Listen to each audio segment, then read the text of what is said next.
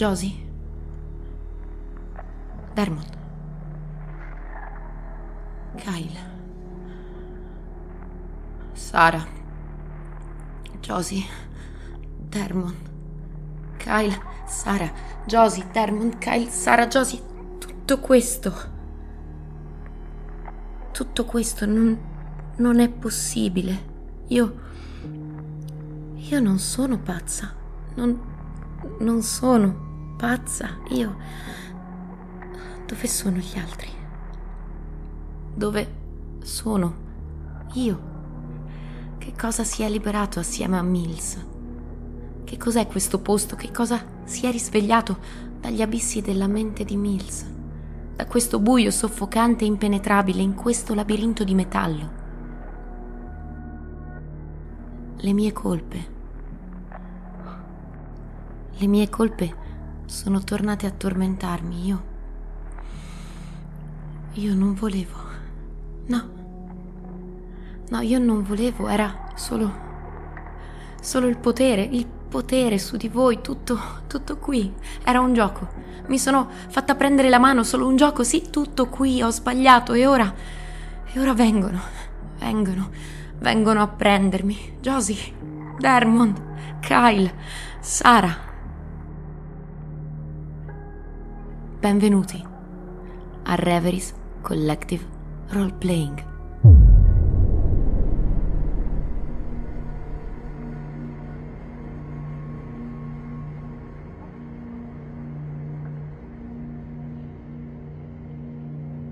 È la mia pistola. Come può essere così pulita, così perfettamente lucida, così brillante? So, non mi interessa. È stata qui per mesi. Come può essere così perfetta? Cado in ginocchio, come in adorazione. Caccio le mani nella pozza e lascio cadere la torcia e prendo la pistola con due mani e la tiro a me come la cosa più preziosa. Forse ho stretto sì la mano di mio figlio quando me l'hanno fatto vedere appena nato. Forse non ero nemmeno così in quel momento e stringo la pistola e me la porto al petto. Ti senti di nuovo completo. Sì. Ti senti di nuovo te stesso. Sì. C'è una strana eccitazione, una strana, una strana frenesia che ti, che ti riempie, che ti eccita. Come ti ha eccitato qualche mese fa. Ti ricordi di quando... Ti ricordi di quando Mills ti ha, ti ha liberato all'interno della sala motori? Quando ti ha consegnato la pistola, questa stessa pistola. E ti ha chiesto di fermare gli agenti di polizia. Ti ricordi di, aver, di essere uscito trionfante con la pistola in pugno? Oh, un vero eroe. La tua vita è stata così banale fino a quel giorno. Ti ricordi di aver salito le scale? Ti ricordi quella scarica di, di adrenalina che ti ha riempito, che ti ha fatto esplodere il cuore quando hai sparato a Clark Glover? Quando hai ucciso Clark Glover sulle scale? Sì, Uccidere un uomo è eccitante, sì, euforico. era la prima volta. Questa pistola ucciderebbe ancora. Sì, almeno una volta sì, ancora una volta. Bacio la canna della pistola e lacrime di commozione mi scorrono sul viso. Joshua, nel salotto al 514 di South Waring Street, che è tutto così perfettamente pulito e ordinato. Dietro di te c'è una figura molto familiare. Tua madre ha l'aspetto come l'ultima volta che era lasciata, con un bicchiere di vino in mano, una sigaretta nell'altra, i capelli in disordine, il trucco pesante, quasi volgare, che si è sbavata con una mano senza neppure accorgersene. Oh, vieni, Joshi. Dai un bacio alla mamma, vieni. Sono ancora sulla scala. Quando sento questa voce, mi volto e vedo questa immagine. le braccia che si protendono verso di me come se fossero delle foche mollicce e io per un attimo scendo rapidamente uno o due scalini, è come se quasi prendessi una storta, mi abbraccio al corrimano per non cadere, per non farmi veramente male. E poi mi tiro su. Cerco di mantenere totalmente la calma, cerco di respirare quel tanto che basta perché le immagini non mi facciano svenire. E aggrappato ancora quasi alla ringhiera mentre mi sto rialzando, guardo lei, che è in cima alle scale, guardo giù, tutto è come sempre stato, perfetto, in ordine pulito. E io mi rendo conto che con le scarpe che fanno cic-ciac mentre mi rialzo, faccio gli scalini, sto in realtà portando acqua ovunque. È un'immagine sciocca, ma è la sola cosa che riesco a pensare in questo momento. Sono disordinato. Poi guardo lei ed è lo stesso disordine che vedo nei suoi occhi, nella sua mano, nel modo in cui si veste, nel viso ormai disfatto, da quel viso che invece una volta apprezzavo, amavo, riconoscevo. Non dico niente, le labbra mi tremano, non so più nemmeno se mi tremano per la visione che ho davanti o perché inizio veramente col torso nudo ad avere molto freddo. E a passi lenti indietro, con la mano protesa davanti a me come per dire stai ferma, non ti muovere, non ti avvicinare. Mm, non fare il bambino difficile, dai, vieni. Dai un abbraccio alla tua mamma. Scendo le scale, la tengo sempre davanti a me e arrivo in salotto. Mi guardo intorno, non può essere lì, non può essere lei, non può essere vero. Però in realtà lo sguardo ogni due secondi torna a quell'immagine e continua a cancellarla. Io so dov'è. Io so che non può essere lei, è morta. Lei prende un sorso del suo bicchiere di vino. La voce è impastata. Mm, è sempre stato un bambino così difficile, Joshi. Mi sei noioso. Ti giù quel bicchiere. Oh, oh dai. Ma non ti vergogni? Ma non ti vergogni? Mm, sei insistente, va bene, va bene. Barcolla nell'appoggiare il bicchiere su un tavolino del salotto. Le passo di fianco, probabilmente cerca di prendermi, cade, non la guardo nemmeno, sento solamente il tonfo, mentre lei barcollando quasi rotola sul pavimento e vado come facevo mille volte ogni volta che accadeva questa scena a chiudere le finestre, una, due, tre, quattro, chiudo le tende, sbarro le persiane all'esterno. Non voglio che nessuno veda. Non voglio che nessuno metta in discussione papà, me, la famiglia, per lei. Per questa immagine volgare, sciocca, sciatta, che ancora una volta ho davanti. E ancora una volta chiunque potrebbe avere davanti. Questa non è, non è casa tua, Josh. È dove sono state ammazzate tutte quelle persone. Ma sarebbe comunque così disdicevole se qualcuno la vedesse in questo stato. Anche se i vicini di questi.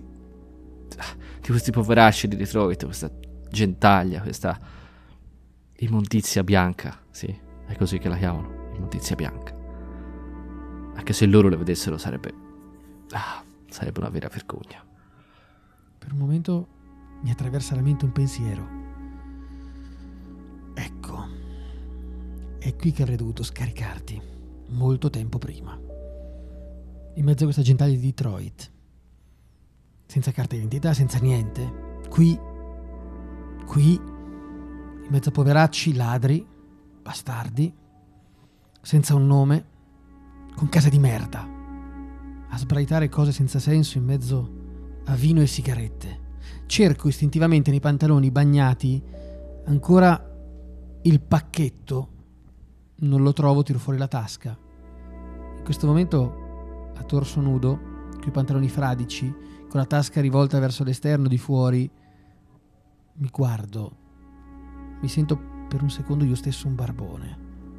Con cura maniacale rimetto la tasca all'interno.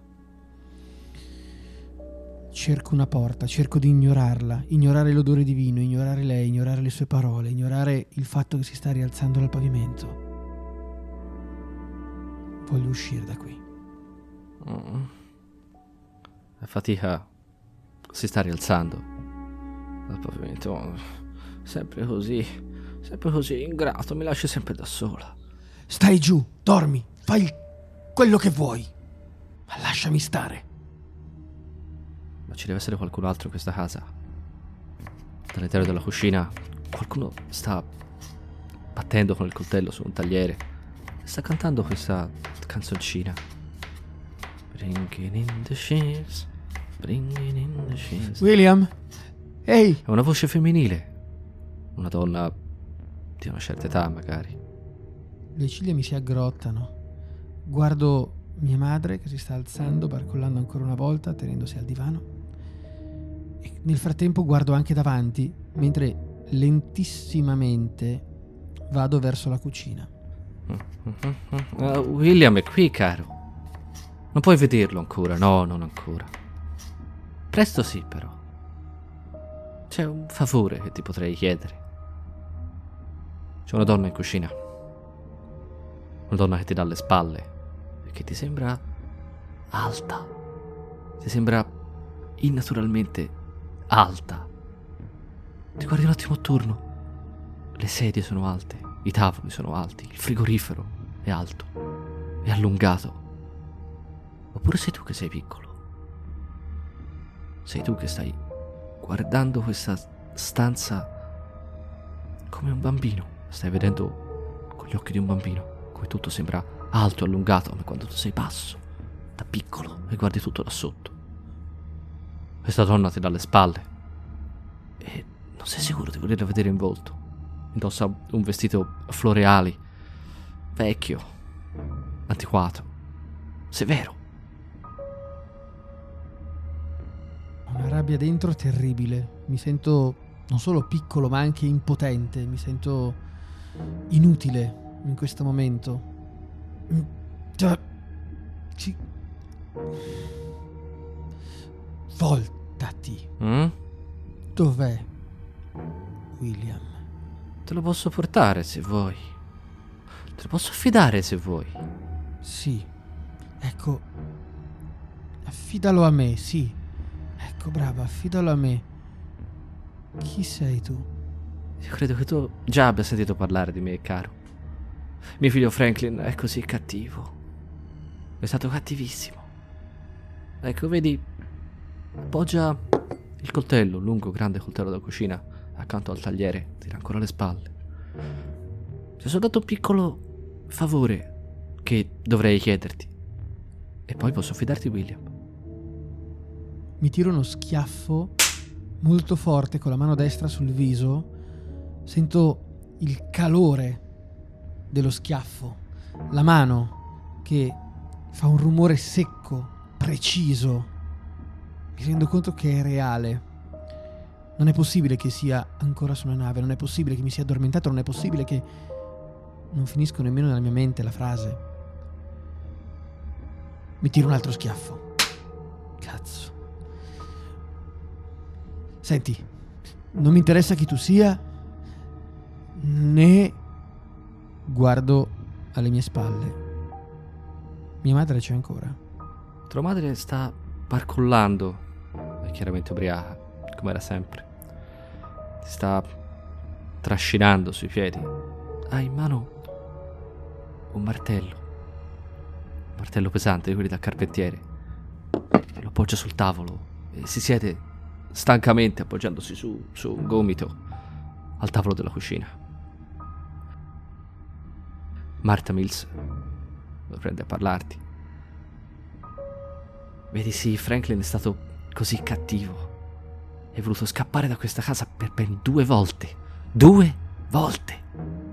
E a, me serve semplicemente qualcuno che me lo riporti qui.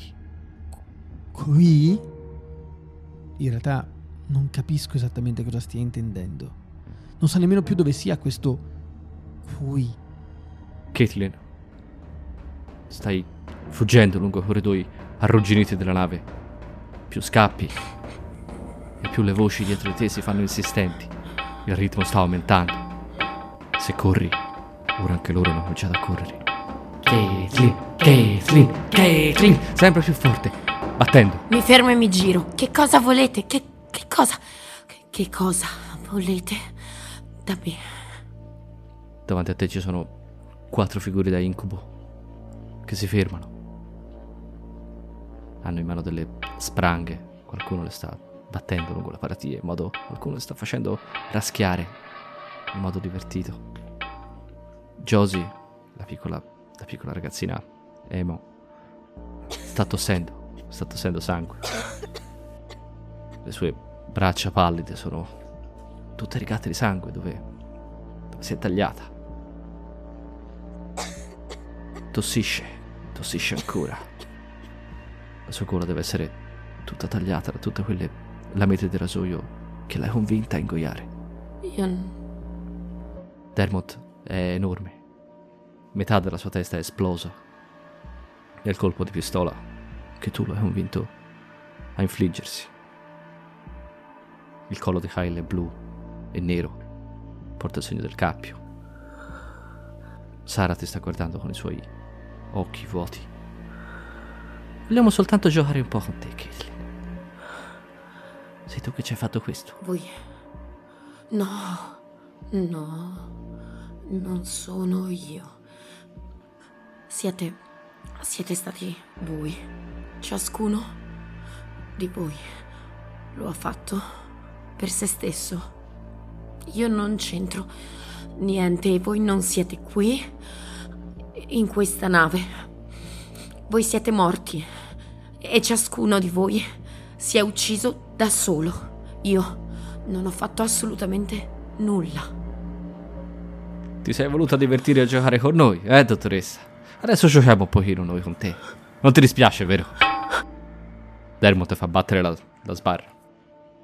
Io allungo la mano e come se fosse una spada eh, metto davanti a me la, la siringa con eh, il tranquillante, anche se mi rendo conto che sia una visione ridicola, eh, grottesca e ridicola, perché sto minacciando delle persone che sono evidentemente morte e che sono evidentemente delle, delle visioni. E siccome mi si parano davanti, mi stanno sbarrando quell'altro corridoio, l'unica cosa che mi viene in mente da fare è provare a verificare che siano solo visioni, quindi corro verso di loro. Voglio dare una spallata a, Josie, la più piccola di loro, perché è, è lì davanti a me, non può essere vera, quindi voglio correre e voglio dare una spallata a, a Josie. La colpisci, lei ti tossisce addosso, ti sporca di sangue. Dermot e Kyle ridono quando ti afferrano. Ah ah ah. Adesso abbiamo giocato a nascondino, adesso giochiamo da chiappino.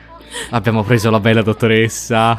Io mi divincolo e cerco di infilare la, la mia siringa nel primo posto che vedo, nel primo uomo che vedo. Nel frattempo mi è caduta a terra la borsa, mi è caduto a terra il cellulare, la, la torcia del cellulare sta illuminando in modo sinistro il soffitto di questo cunicolo stretto e metallico e rossastro per, eh, per la ruggine che, che sta corrompendo tutto il ferro.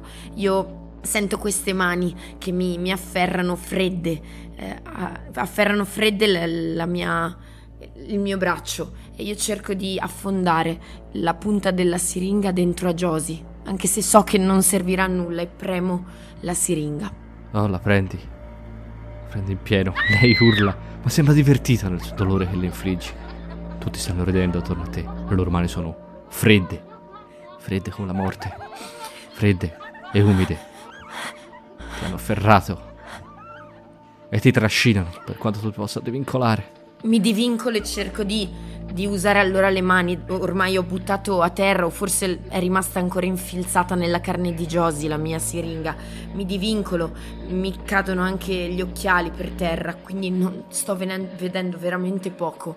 Ma cerco di tirare pugni e calci in modo da rimettermi in piedi, perché praticamente nel, nel trascinarmi mi hanno messa quasi orizzontale. E cerco, cerco di scappare, di strapparmi dal- dalla loro- dalle loro mani. Caitlin, Caitlin, Caitlin sono sempre più entusiasti nel tenerti ferma, nel trascinarsi. Smettetela! Quasi ti prendono Smettetela! tre, quattro per arto. Smettetela! Smettetela! Ti stanno trascinando lungo i corridoi verso una pozza di acqua scura, densa e pesante. Smettetela, smettetela, io non ho fatto niente, non ho fatto niente, tiro con tutte le mie forze per divincolarmi da questa presa, sento davvero il freddo che entra dalle loro mani fino al mio corpo e le, l'immagine di questo volto distrutto a metà con, questo, con questa faccia esplosa e vedo ancora il sangue che mi cola dappertutto perché Josie me l'ha sputato in faccia, vedo il collo blu di Sara e vedo anche il segno del cappio attorno a Kyle e vedo il suo volto che è gonfio, proprio come, come i volti di, tu- di tutte quelle persone che si ammazzano con un cappio al collo. E mi ricordo benissimo anche di quando ciascuno di loro è venuto per l'ultima volta da me. In questo momento vorrei tornare indietro, vorrei tornare nel mio studio e dirgli di non farlo. Non ho fatto niente, io non ho fatto niente! strappo da una, da una parte un braccio ma mi viene ripreso dall'altra parte. Provo a tirare un calcio indietro ma sento che mi afferrano anche la gamba. È come se mi stessero portando quasi sollevata da terra, come se mi stessero facendo fluttuare in questo corridoio strettissimo e nemmeno io so come ci stiano in quattro in questo corridoio con me eh, che, che fluttuo tra le loro braccia. Ti stanno portando in trionfo, vedi? Urlando, ridendo sghignazzando. Mi stanno portando in basso. Sei alla loro mercé. Aidan, com'è possibile che il tuo cellulare suoni ancora nella tua tasca? Nella mia tasca. Io l'ho distrutto il cellulare. Mi, mi percuoto la tasca dei pantaloni con le mani, cercando invano di di spegnerlo. Gli do dei colpi forti, mi faccio anche male, ma non... L'unica cosa che mi rende più saldo, se così si può dire, è tenere nell'altra mano la pistola. È, è, è distrutto il tuo telefono. È un ammasso di tasti, di cavi. Eppure squilla ancora. Lo schermo è rotto. Non riesci più a vedere le foto di Amy, le foto di Dominic. Cos'erano quei segni sul suo collo? Cos'era quella figura sulla porta dietro di lui? Era Mills. Era lui. È colpa sua. Il telefono continua a suonare. Corro il più lontano possibile dal telefono e se c'è un altro telefono nella mia tasca lo verifico mettendola, mettendo la mano in tasca. Ma continuo a correre. Oh sì ti sta inseguendo, sta spostando con te. Ma puoi liberarti dei messaggi continui che Amy ti sta mandando. È Amy che ti sta mandando questi messaggi. È Amy che fa ronzare il tuo telefono. È Amy che ti sta chiamando. Lo prendo. Lo guardo. Il numero di Amy che ti chiama. Il numero di casa. Distolgo lo sguardo ma faccio scorrere il pollice sullo schermo per accettare la chiamata. All'inizio c'è soltanto del, del rumore statico che viene dal tuo telefono. Amy! Amy! Amy! Sei tu? Franklin è stato molto molto cattivo. Chi sei? Oh, non è la voce di Amy, è la voce di una donna, severa. Chi sei? Anche Dominic è stato cattivo oggi pomeriggio, mentre eri lontano. Non è vero. Dovrebbe essere punito. Tua moglie dovrebbe essere punita. Non toccarli. No. Mi serve solo Franklin. Porta Franklin da me. Sì. Fallo venire da me. Ammazzalo. Ammazza quel piccolo bastardo. E io non punirò la tua famiglia. Sì. Lo farò. Lo farò. Lo farò. Stringo in modo da farmi male il telefono e rispondo a questa voce, questa voce impossibile che sento con me.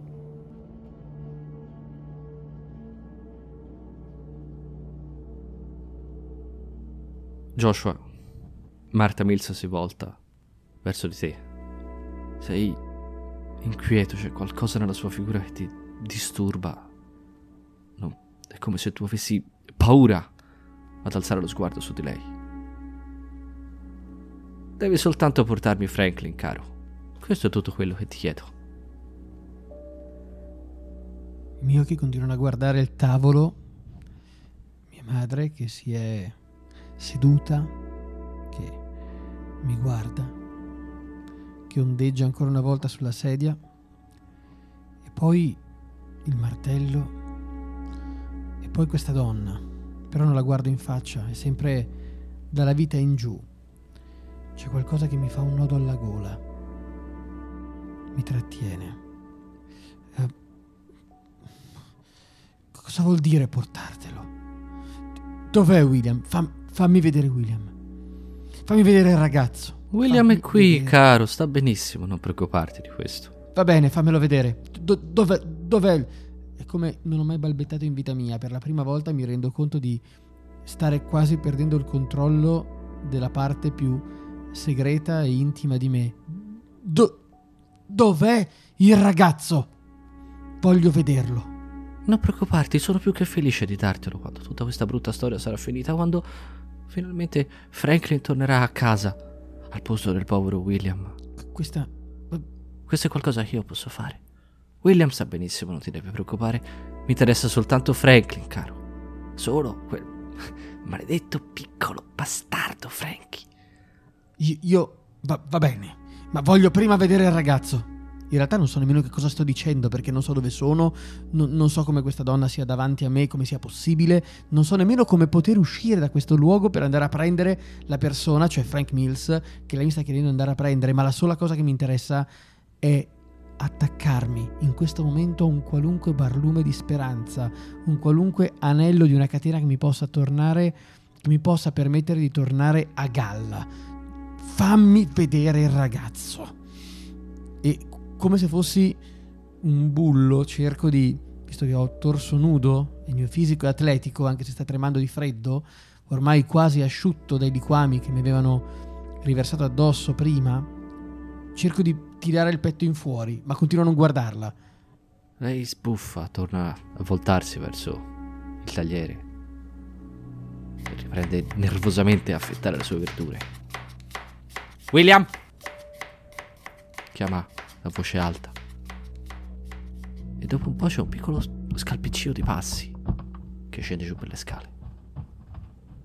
Il mio respiro si mozza, faccio un passo all'indietro, guardo con gli occhi fissi il punto da cui sento arrivare quel suono. Il piccolo William appare sulla soglia della cucina. Ragazzo, vieni qua. Ehi, ti stiamo cercando tutti. Gli tendo una mano. Ma non posso tornare a giocare adesso. Sì, certo, Sì, vai pure a giocare, caro, vai pure a giocare. lascialo qui. Diventa una voce autoritaria, ovviamente è quella di un bambino che sta pestando i piedi con la mamma e il papà, fondamentalmente per avere quello che non può avere. Lascialo qua. Voglio che tu lo lasci qua. Mm, sei sempre così noioso. Josh, sei sempre così noioso.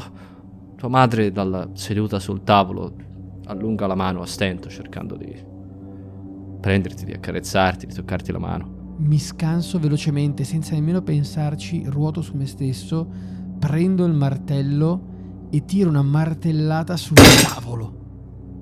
Basta! Stai zitta! Ora! Basta! E tiro un'altra martellata, come se il suono della martellata sul tavolo di legno potesse calmare la rabbia, la frustrazione e i ricordi. Li schiaccio sotto il peso del martello, uno dopo l'altro, e mi rendo conto quando riattivo i miei occhi, li riapro e alzo la testa dal tavolo e dal martello, che in realtà lei è ancora lì. Tenendo il martello stretto in pugno, le nocche mi diventano bianche, faccio qualche passo indietro dal tavolo e guardo la donna. Mi rendo conto che è la sola persona tra me e i miei obiettivi. Non so nemmeno se sia reale. Ma la prima cosa che sto pensando in questo momento, mentre il rumore dell'affettare le verdure prosegue, è prendere questo martello e piantarglielo nella schiena e uscire da questa casa col ragazzo. Non sarebbe una buona idea, caro. ti assicuro che non sarebbe una buona idea. Ha smesso di affettare le verdure. Ha appoggiato il coltello con calma accanto al tagliere. Cosa? Non ho detto niente in realtà, sono solo pensieri, quelli che ho preferito fino ad ora tra me e me stesso. Che, che cosa non sarebbe una buona idea? William, caro, torna nella tua stanza a giocare. Questi sono discorsi che i grandi devono fare e che i bambini non dovrebbero sentire. Mi volto verso il ragazzo come se volessi chiamarlo un'altra volta, ma in realtà eh, non esce nemmeno il nome del ragazzo. Questa volta. Lui è ubbidiente, in realtà sembra piuttosto ansioso anche di voler tornare a giocare. Senti i suoi passettini che tornano a salire su per le scale. Vedi, Joshua, mi serve proprio qualcuno come te. Qualcuno che possa punire Frankie per essere scappato di casa. E ci sono tanti modi in cui puoi portarmelo qui. Puoi spaccargli la testa con quel martello. Lo puoi affogare, lo puoi strozzare. Vuoi il coltello? Non mi interessa. Ma se fai questa cosa per me, io posso ridarti il piccolo William. Il piccolo bastardo mi hai ingannato. Questo è il problema. E vedi, è fuori dalla mia portata. Ma se tu fai questa cosa per me, puoi avere il piccolo William. È un bambino così dolce. Falla sparire. Falla andare via. Falla... Falla morire. E ovviamente indico per tre volte la donna ubriaca riversa sul tavolo, che cerca di allungare le sue mani ancora una volta verso di me. Puoi farlo tu, caro. Io l'ho già fatto. Tua madre appoggia la testa sul tavolo. Di lato. Ti sorride. Oh, non aver paura, Joshua. Puoi farlo. Non c'è nessun problema. Fallo. Fallo, non c'è problema. Siamo tutti d'accordo qui dentro. Forza. Cosa stai aspettando?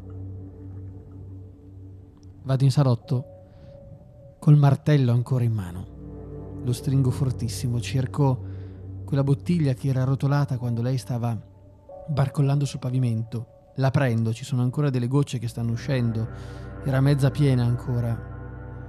La tiro su velocemente. Stringo anche quella nell'altra mano. Torno in cucina passo di carica. Gli sbatto la bottiglia davanti alla faccia, a due centimetri da lei. Poi torno ancora nel salotto. Prendo il bicchiere che era rotolato anche quello quasi sotto il divano. Lo prendo. Questa volta delicatamente. Mentre torno a passo di carica glielo metto di fianco alla bottiglia. Le verso il vino. Ammazzati con questo. Così forse farà meno male. Grazie, Shoshi. Lei si rialza, prende un sorso del vino e torna di nuovo ad appoggiare la testa sul tavolo. Sta aspettando il tuo martello, Josh. Guardo se ci sono intorno dei sonniferi, dei medicinali. Torno su come un pazzo, faccio le scale a due a due che c'erano per salire al piano di sopra. Cerco in quel bagno fatiscente la vasca che ho visto neanche due ore prima. Apro tutti i cassetti, apro tutti i pertugi, cerco un qualunque medicinale, blister.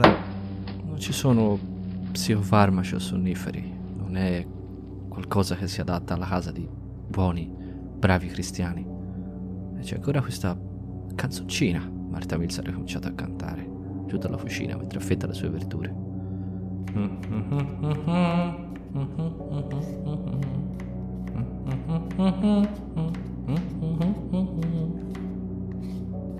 A passi lenti esco dal bagno, faccio una parte del corridoio, arrivo in cima alla scala e rimango ondeggiante in cima alla scala col martello ancora in mano, a guardare dal primo scalino in cima. La scena a tre quarti tra l'arco del soggiorno e la cucina e piano piano torno giù, riscendo la testa completamente vuota. Non ho pensieri. Arrivo in cucina, guardo la donna che sta canticchiando. Che cosa vuoi che faccia? Che ti porti qua tuo figlio? Va bene, va bene, va bene. Rimandami su quella cazzo di nave e io ti porto tuo figlio. e tu lasci andare il ragazzo. Va bene? È questo che vuoi, no? Lo rivuoi a casa. Lo capisco. Ma certo. Ma certo. Mi interessa soltanto piccolo Frankie. Deve soltanto essere punito. Molto bene. E a me interessa solamente il piccolo William, vedi? Perfetto, me interessa solo il piccolo William, a te il piccolo Frankie, perfetto. Va tutto benissimo. Allora rimandami su quella cazzo di nave e io ti porto tuo figlio. E tieni pronto il ragazzo però. Hai soltanto il tuo patto da sigillare, Joshi. Metti la firma. Non aver paura. No. No, questo no. L'ho già fatto una volta, Joshi. Non aver paura. No, io... no.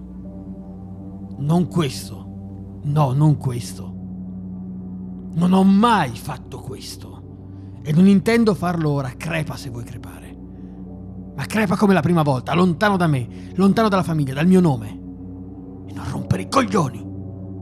C'è una cattiveria nella voce che solamente in quell'occasione mi era uscita e che nessuno aveva sentito. Ora invece sono due le persone. Una è la persona a cui avevo diretta la prima volta, l'altra invece è una demerita sconosciuta, forse una visione. Prendo il martello e pesantemente lo lancio sul tavolo. Questo no. Vuoi ammazzarti? Fallo come la prima volta. Hai il vino. Vuoi buttarti da una finestra? Prego, non ti fermo. Questa volta non ti fermo.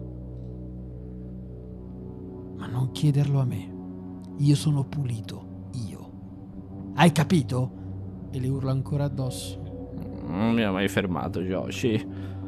Non mi hai fermato neanche l'altra volta.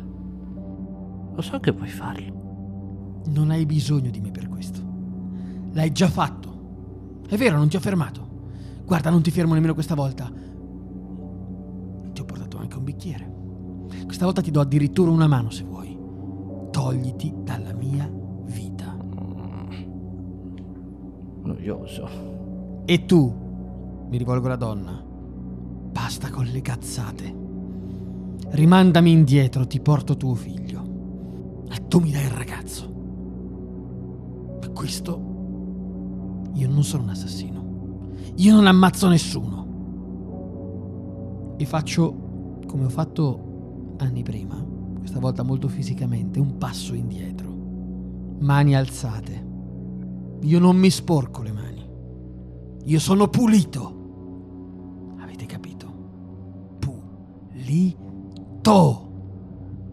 Tua madre si sta rialzando lentamente dal tavolo. Ha preso la bottiglia con mano tremante. Si sta versando un altro bicchiere di vino. Strozzaciti. Marta ha ripreso a affettare con calma le sue verdure. Franklin deve morire, però. Uccidi Franklin. E io ti farò riavere il piccolo William.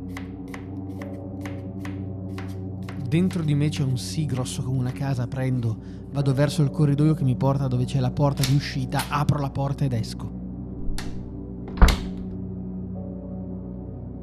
Caitlin, i tuoi quattro pazienti ti stanno portando in trionfo, urlando, ridendo. Caitlin, Caitlin, Caitlin! Io sto piangendo, mi sto divincolando, cerco di usare sempre di più la, la mia forza per, per togliermi da queste prese che però mi sembrano fortissime, più forti anche di quanto non fossero queste persone da vive, perché Josie era piccola, magrolina, non, non avrebbe avuto la forza di fermare me, che comunque sono una donna abbastanza, abbastanza forte. E invece sento le sue mani stringersi, ossute, perché è molto magra, ossute sulla mia gamba. Eh, sicuramente la presa più forte è quella di Dermont, che mi sovrasta addirittura mentre mi tiene per un braccio e sotto la spalla. E, e mi sembra enorme, non voglio nemmeno guardarlo, chiudo gli occhi più e più volte, poi li, li riapro, do gomitate, spallate, eh, calci per cercare in qualche modo di divincolarmi e a più riprese dico io, n- io non ho fatto niente, questa è solo una visione, questa è solo una visione, questa Questa è solo una visione, io non ho fatto niente. Oh, basta bambini, su, lasciatela stare. La voce di Marta Mills ti risuona da dietro le orecchie immediatamente i quattro ragazzini ti lasciano, ti lasciano stare. Ti lasciano, ti lasciano dolcemente a terra, si allontanano. Quasi di qualche passo, sono sempre lì intorno a te però. Sono seduta adesso a questo punto sul, sul pavimento. Lo sento freddo, appoggio le mani dietro la schiena e anche quelle sentono il ferro freddo della nave.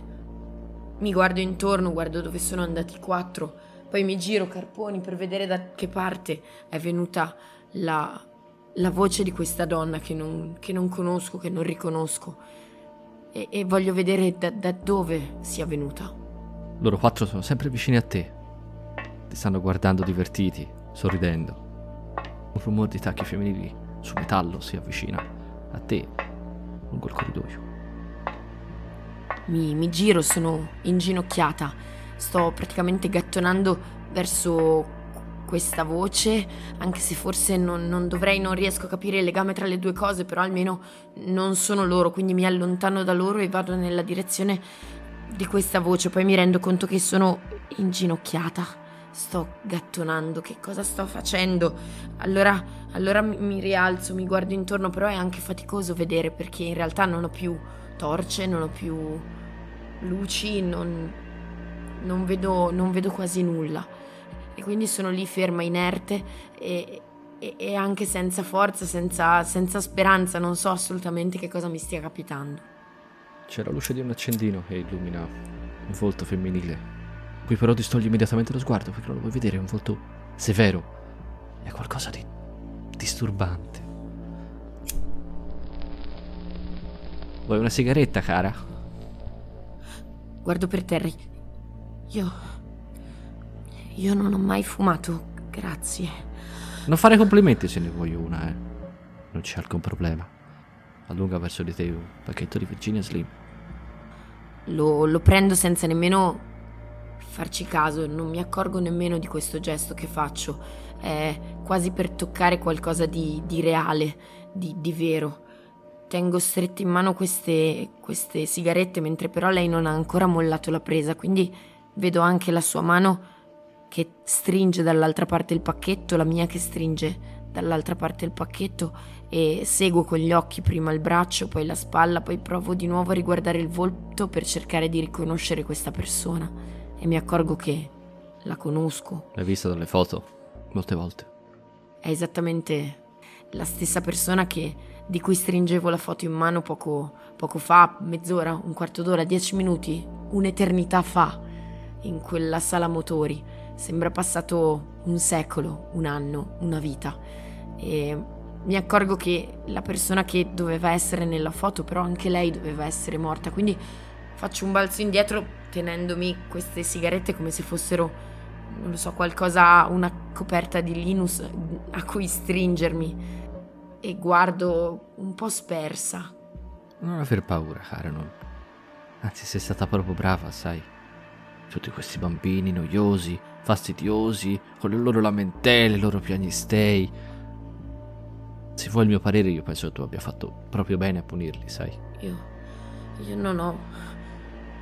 Non ho punito nessuno. Io non ho punito nessuno. Io non ho. Lo continuo a ripetere più e più volte, un po' per convincermene, anche se so che cosa ho fatto e l'ho fatto anche ben consciamente, un po' perché in questi anni sono stata così abituata a non dire nulla a nessuno, anzi a ovviamente contestare quest'idea con chiunque potesse anche solo accennare un'idea del genere, che mi viene spontaneo dire che io non ho fatto assolutamente nulla. E non riesco a, a concepire do, dove sono, chi siano queste persone, sbatto più e più volte gli occhi come per svegliarmi da un sogno, mi sfrego gli occhi, mi, mi ritrovo con le mani sporche di, di rimmel che mi ero messa questa mattina. Che cosa, che cosa vuoi? Chi sei? Dove sono? Io voglio soltanto riprendermi il mio bambino. È scappato. È scappato due volte. è un bambino molto disobbediente.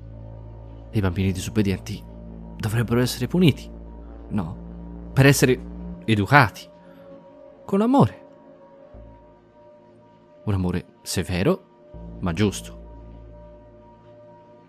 Sono così disperata che gioco la carta che mi è più familiare. Quindi provo a psicanalizzare questa immagine che mi trovo davanti. Inizio a darle, a darle ragione. C- certo, ha perfettamente ragione, signora Mills. Anche tu sei stata un po' cattiva però con quegli altri bambini. E adesso loro vogliono punire te. Eh, posso farli sparire, sai. Posso toglierli dalla tua vita per sempre. Come? I favori non si fanno gratis, no? No, certo che no. Interessa soltanto di riprendere il mio piccolo Frankie. Serve qualcuno che lo riporti da me. Ci ha provato a tornare, Frankie, da lei. Non è così? È scappato. E adesso è su questa nave. Ma non posso prenderlo io. E di cosa c'è bisogno per prendere Franklin? Questa nave è grande. Se dovesse morire qui dentro nessuno se ne accorgerebbe. Lo vuoi affogare? Puoi percuotere con una di quelle sbarre. Quella di Dermont. Te la darà. Basta che gliela chiedi. Lo puoi strozzare. Tutto qui. Se fai questa cosa per me, io posso farli sparire, tenerli a bada. Sono sicura che non ti vengano più a dare fastidio. Io continuo a scuotere la testa, non, non, non sto nemmeno. non riesco nemmeno a concepire questa situazione, non, non sto capendo chi sia questa persona. Non, anche se so perfettamente chi è. E, e, e l'idea anche solo che io dovrei chiedere a Dermont di darmi la spranga che ha in mano, quel Dermont sfigurato che è una pallida im- imitazione del Dermont che avevo conosciuto. Fragile, certo, ma grande, grosso, con la testa tutta intera. È, è, è qualcosa che mi, mi, mi provoca un rigetto incredibile, mi provoca un brivido lungo tutta la schiena. Io dovrei uccidere Franklin. È tutto quello che serve, cara. Ha finito di fumare, getta la sigaretta a terra, la schiaccia con la punta della scarpa. Se ne accende un'altra. Non, A ruota. non so uccidere, non so come, non voglio, non... Oh, sei una ragazza intelligente, sono sicuro che troverai un modo. Dove lo trovo, Franklin? Si nasconde da me, ma non può nascondersi da te. Certo. Va bene, lo, lo posso fare. Sto iniziando proprio ad assecondarla come asseconderei, come ho assecondato più e più volte Dermont, Kyle. Assecondo lei come ho assecondato loro, quasi però per liberarmene. Mm, penso che se in qualche modo queste persone mi lasceranno andare, scapperò il più lontano possibile all'aria aperta per riempire i miei polmoni di aria perché penso che ancora, nonostante tutto, nonostante senta ancora la sensazione delle mani di tutti e quattro addosso, senta ancora l'odore del sangue che mi ha sputato Josie, nonostante tutto questo, penso ancora, ed è l'unica cosa che mi tiene ancora sana di mente, penso ancora che sia una visione. E quindi l'unica cosa che mi viene da fare è dire, certo, certamente signora Mills, io... Io posso fare quello che mi chiede. Il piccolo William anche però. Ha bisogno di una nuova casa. Se mi riporti Frankie, posso lasciare andare il piccolo William. William, è qui il piccolo William? È a casa mia. Sta bene, sta benissimo. È un bambino adorabile, così carino. Non come quel piccolo bastardo. È, è- è rimasto. è rimasto lì tutto questo tempo nella casa. Certo, dove altro? Sta benissimo, mi sono presa cura di lui. Franklin credeva di ingannarmi, ma alla fine tutti tornano a casa. Io, sì, io e nella mia testa inizia però anche a entrare un pensiero. Se io faccio quello che mi dice ed è vero quello che mi sta dicendo, otterrò di nuovo William, otterrò che se ne vadano queste visioni, queste persone, questi mostri che mi stanno inseguendo, ma otterrò anche credito da parte del procuratore e forse penserà davvero che posso, che posso lavorare con lui e, e, e poi penso che, beh, in effetti io non è vero che non ho ucciso nessuno non con le mie mani, non con una spranga, non con un coltello. Però se queste quattro persone sono qui è perché io li ho portati a uccidersi. E, e inizio a pensare che posso fare così anche con Franklin, che forse non mi serve strozzarlo, sparargli, buttarlo da qualche parte, che posso insinuarmi nella sua testa. Io sono brava in questo. Sì, sono molto brava e inizia a salirmi come una vampata di calore, come se in questo momento queste persone fossero lì proprio per darmi questo ruolo. Sì, io sono davvero molto brava, posso farcela di nuovo. Posso riuscire ad aggiungere un'altra fotografia in quella cartella.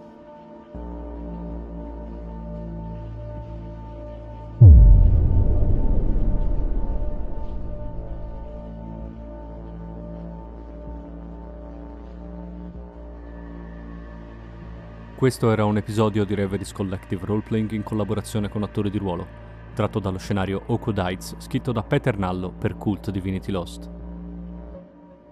Le nostre voci dal buio sono Alessandra nel ruolo di Caitlin The Hammer, Fabio nel ruolo di Joshua Katz, Marco nel ruolo di Aidan Kostroff e io Tommaso sono il narratore.